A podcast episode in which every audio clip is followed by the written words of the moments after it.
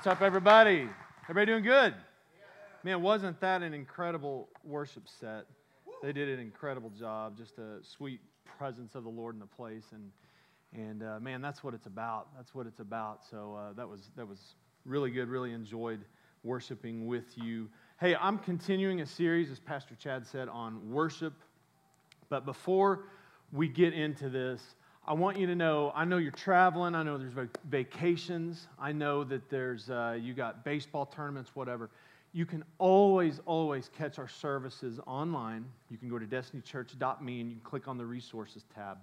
Um, all of our messages are videoed. Uh, we have a YouTube channel. We just recently um, started doing an audio podcast.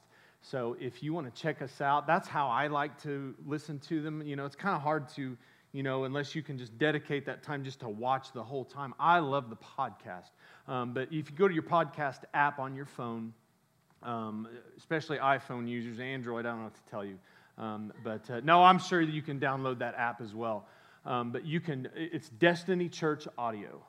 And so you can, you can uh, subscribe to that and every time that there, you've turned notifications on, every time that there's a new message, it will pop up to, uh, to where you can listen to that. So, wanted to make you aware of that. Speaking of summer, how many of you like to grill?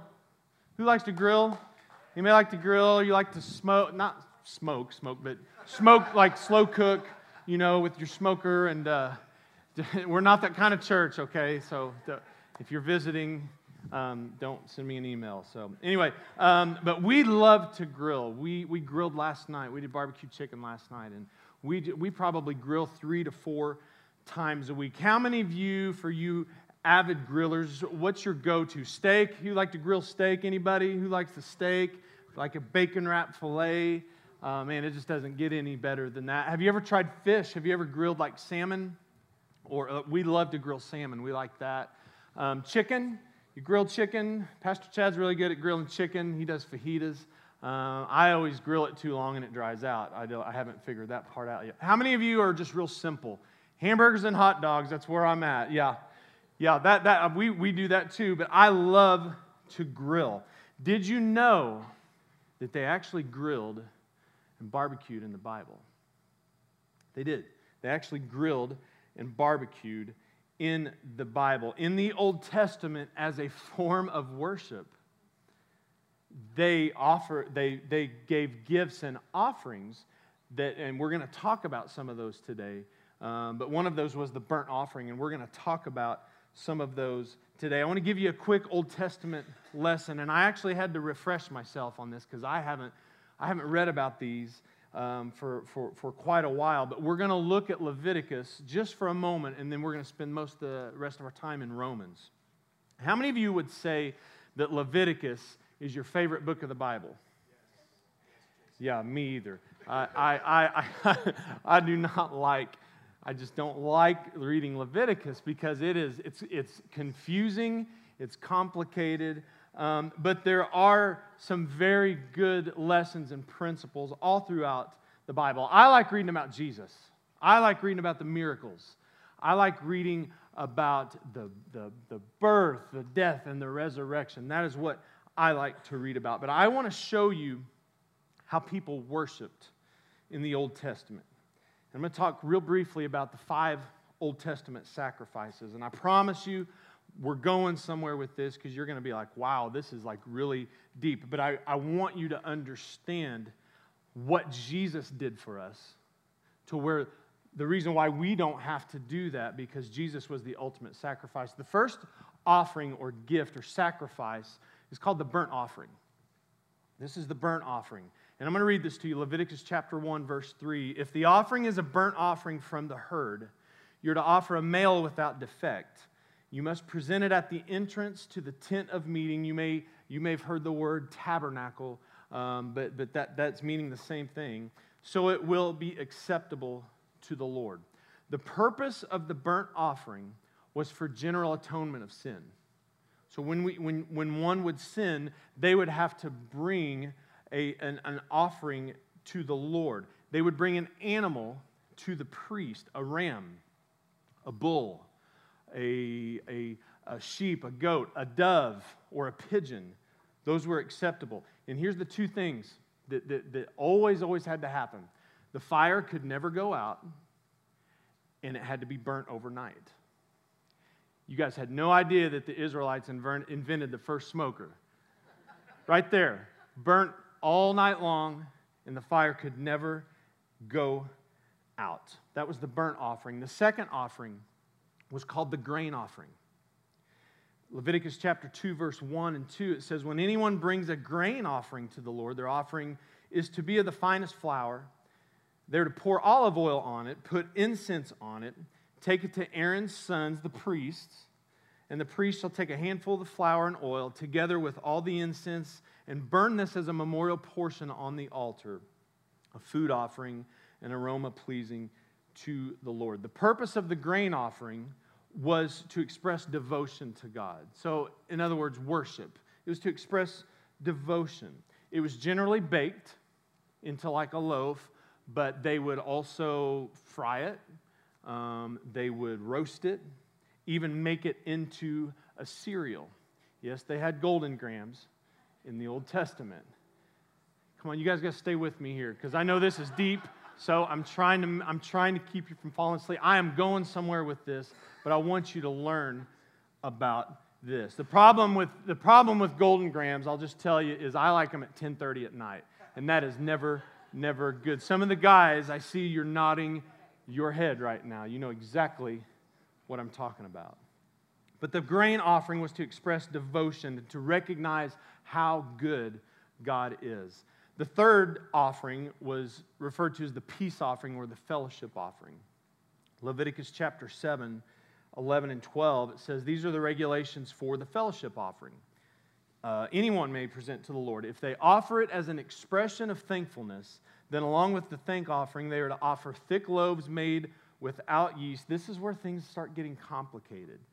With olive oil mixed in, or thin loaves made without yeast and brushed with oil and thick loaves of the finest flour, well kneaded, and with oil mixed in. I would totally mess all of this up because of how complicated it is. The fellowship or the peace offering included, I don't have time to go into these, but the Thanksgiving offering, uh, maybe you've heard of the wave offering, uh, the free will offering. It could be cattle, it could be sheep, it could be goat, it could be a goat. This offering could be male or female but it had to be without defect. And I want you to see this pattern here. God always wants the best we have to offer. Grain, the best of our herd, the best that we have. In today's setting, God wants the best worship that we have to offer. He's not interested in your defective, crippled worship. He wants the best that you have to offer. And the purpose of this offering was to honor or bless a meal between two parties. And they would make a commitment to each other's future prosperity. It was like a blessing. And real quickly, number four, the sin offering. When anyone, this is Leviticus chapter 4, verse 2 and 3. When anyone sins unintentionally and does what is forbidden in any of the Lord's commands, listen to this. If the anointed priest sins, bringing guilt on the people, he must uh, bring to the Lord a young bull without defect, again, your best, uh, as a sin offering for the sin he has committed. This was for purification of sin, so that they could once again, so that the priest could once again go into the holy place. And the fifth offering, real quick, is called the guilt offering. Leviticus 5 Verse 15 When anyone is unfaithful to the Lord by sinning unintentionally in regard to any of the Lord's holy things, they are to bring to the Lord as a penalty a ram from the flock, again, one without defect, and of the proper value in silver, according to the sanctuary shekel. It is a guilt offering. The word guilt, in this sense, is not actually meaning like what we would think a guilty conscience. It, it actually means to pay a debt for one's sin or for one's wrongdoing. In other words, this offering is a payment of sin and it was attached to a monetary value. And you can read about all of these um, in the first few books of Leviticus. But here's what I want you to get today In the Old Testament, the Israelites had to offer all kinds of different sacrifices bulls, rams, doves, bread, all of these different sacrifices to atone for their sin or as a form of worship to God. But God saw that these sacrifices weren't enough. He looked down and he said, I'm going to put an end to this. Otherwise, my people are just going to continually offer sacrifices based on ritual. So he said, there's, there's only one sacrifice that will atone for the sins of humanity, for the past, and cover their future sins. And he said, He will be the ultimate sacrifice, my son. He was the only one qualified to do this. The Bible says he became our sin. In Hebrews chapter 10 says it perfectly. Hebrews chapter 10, verse 12. And you have uh, uh, blank notes in your sermon guides, but you can also follow along on YouVersion um, which is the Bible app. All those notes are there and the scriptures are here. But I want to read this to you. I love this. Hebrews chapter 10, verse 12. But our high priest, who's now Jesus, Israelites had a high priest, but now Jesus is here. Our high priest offered himself to God as a single sacrifice for sins. I love this. Good for all time. Then he sat down in the place of honor at God's right hand. Listen to me. When Jesus came to this earth, when he died and rose from the grave, everything changed. Everything changed. He became our sacrifice so that all of our sins could be forgiven. Aren't you thankful today that we have a Savior who looked down and saw us in our filth, who saw us in our sin, who saw us in our failures. Aren't you glad that we no longer have to take a bull, a ram, a sheep, a dove, a loaf of bread to a priest because we sin? The high priest, Jesus Christ, was the ultimate sacrifice, good for all time. That's exciting. You see, Jesus took the place of the bull. Jesus took the place of the burnt offering of the ram, of the dove. Jesus took the place of you and I. Because I don't know about you, but this is what I deserve. There's an old song that we used to sing in church, and the words to it was, He paid a debt he didn't owe, and I owed a debt that I couldn't pay. And what God desires is not a bull, not a dove, not a ram. He's telling you, I want you to be the sacrifice, but I want you to be a living sacrifice. And I know you're probably thinking, how in the world, Pastor Jason, is this tying into worship? I'm getting there, I promise you. Stay with me. I promise you. How many of you would say, I want to worship God the way He wants me to worship? Because we, we sometimes rehearse it in our head. This is, this is how God, this is what moves God. But how many of you are like me? I want to worship the way God wants me to worship. Have you ever read? Um, it's, it's a marriage book. It's called The Five Love Languages. Anybody read that? You know, there's uh, quality time. Man, I hope I don't forget these. Quality time, acts of service, um, gifts, words of affirmation, and physical touch. I got them all. Here's the problem with that book. I I want to love my spouse the way I want to be loved instead of how she wants to be loved. Because the, the, the, the, theory behind this is that everybody identifies with one primary and one secondary of these love languages. I'm a typical guy. I like physical touch and I like words of affirmation. I try to love her like that. She doesn't respond too well at times.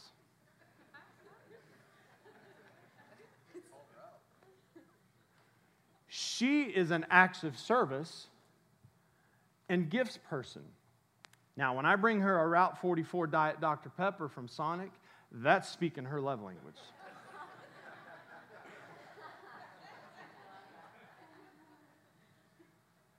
But I sometimes get confused, and I love her the way that, that I respond to love. Isn't that fun how we're all different like that?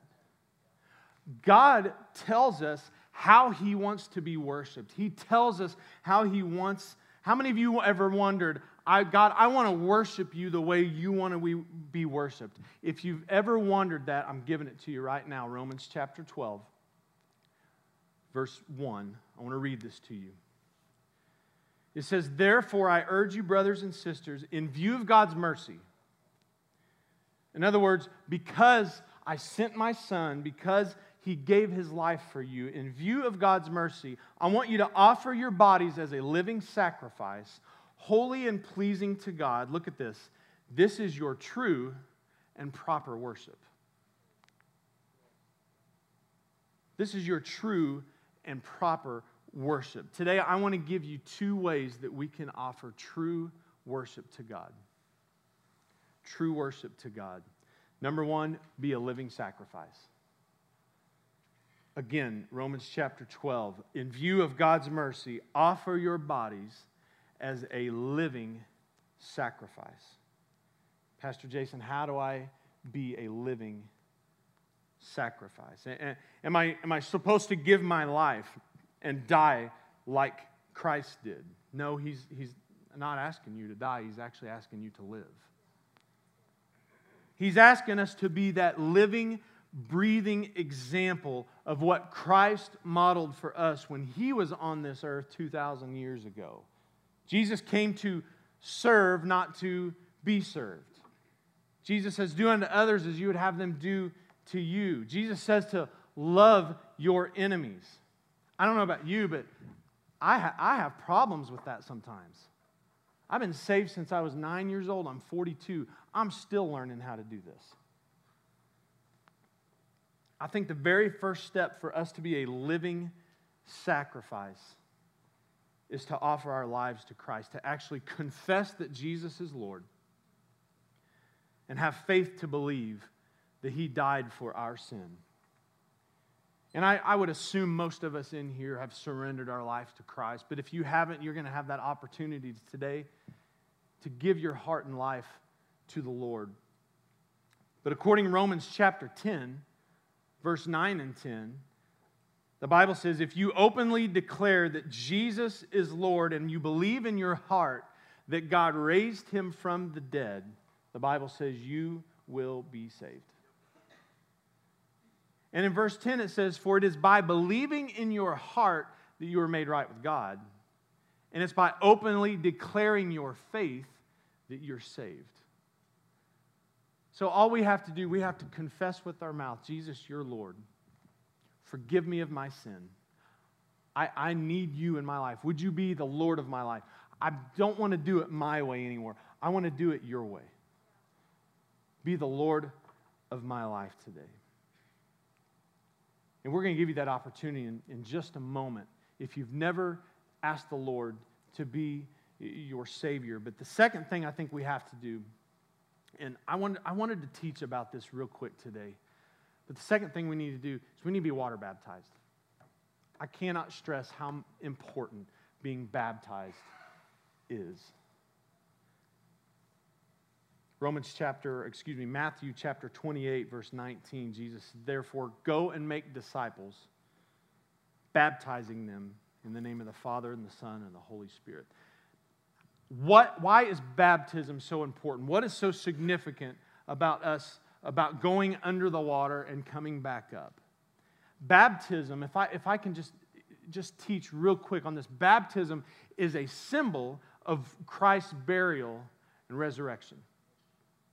Our entrance into the water during baptism identifies us with Christ's death on the cross and when he was buried in the tomb. When we come up out of the water, it signifies his resurrection. Colossians chapter 2, verse 12 and 14. I'm going to read this from the Message Bible. I love how this says this. It says, Going under the water was a burial of your old life. Coming up out of it was a resurrection. God raising you from the dead as he did Christ. When you were stuck in your old sin dead life, you were incapable of responding to God. God brought you alive right along with Christ. Think of it all sins forgiven, the slate wiped clean, the old arrest warrant canceled, and nailed to Christ's cross. Baptism is a symbol of your new life as a Christian. We bury the old life, we, we, we do away with who we once were, and then we are now alive. We are a new creation, Jesus says. I remember when Cameron, I baptized Cameron, and we sat down with her, and it was Rochelle and Cole, and we were talking. And I told Cameron, I'm, you know, she accepted the Lord, and I said, when you go under, I said, that old person is going under, but when you come up, you're a brand new person. And Cole was like seven or eight at the time. He goes, Daddy, is she going to look different? no, bud, she's not going to look different. She's just a new person. Think of it like this baptism is like a wedding ring. This wedding ring doesn't make me married. What makes me married is the commitment and the covenant I made with Rochelle on the day of our wedding. This is just a symbol of that. So whether I wear this or not, I'm still married. Now, she'll have a problem with it if I don't wear it, obviously. But this, all this does is tells the world, I'm taken, my heart belongs to somebody else. It's a symbol of our marriage. Baptism is a symbol of your salvation. All it's uh, baptism is basically saying, listen, I gave my heart and life to Christ and I'm going public. I'm offering myself as a living sacrifice. I'm going public with my faith. But we are to be a living example of that sacrifice. On August 4th, we are having baptisms and baby dedications. And if you've never been baptized, I don't care if you've been saved 20 years, if you've never been baptized, I highly encourage you, highly encourage you, sign up to be baptized. You can do that online at destinychurch.me slash events.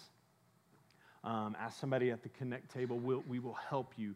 But we would, even if you've been baptized before and you're like, man, Pastor Jason, I just haven't really, haven't really lived that life and I, I'm rededicating my life, we would love to baptize you. So on August 4th, mark your calendars today. There's a story about a chicken and a pig who were walking down the street one day. And they passed by a grocery store, and in the window, there's a sign that says bacon and eggs desperately needed. And so the chicken looks at the pig and says, I tell you what, I'll give him the eggs if you give him the bacon. And the pig says, No, I'm not doing that. You're crazy. Why in the world I? And the chicken's like, Well, why not? And the pig says, Because for you it's a contribution. For me, it's my life.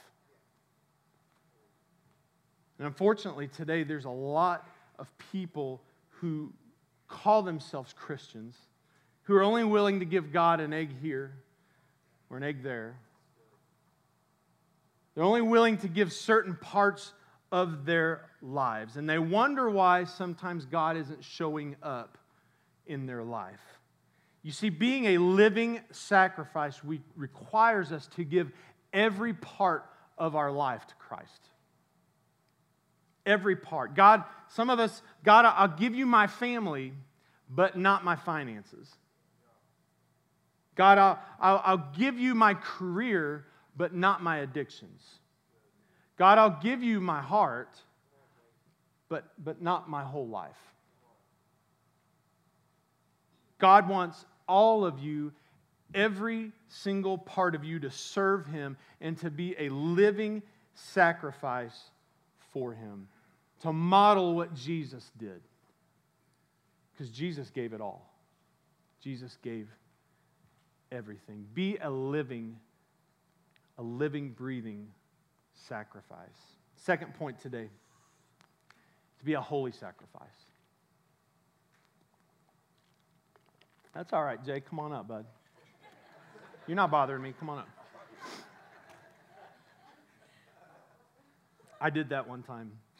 Chad was preaching and he goes, Now, when I say this, come up. He said that like two minutes into his message. I'm like, Okay. So I went up and played. I'm serious. I went up and played, and he just kept going. He kind of kept looking at me, and I'm like, well, I guess I'll go back and sit down.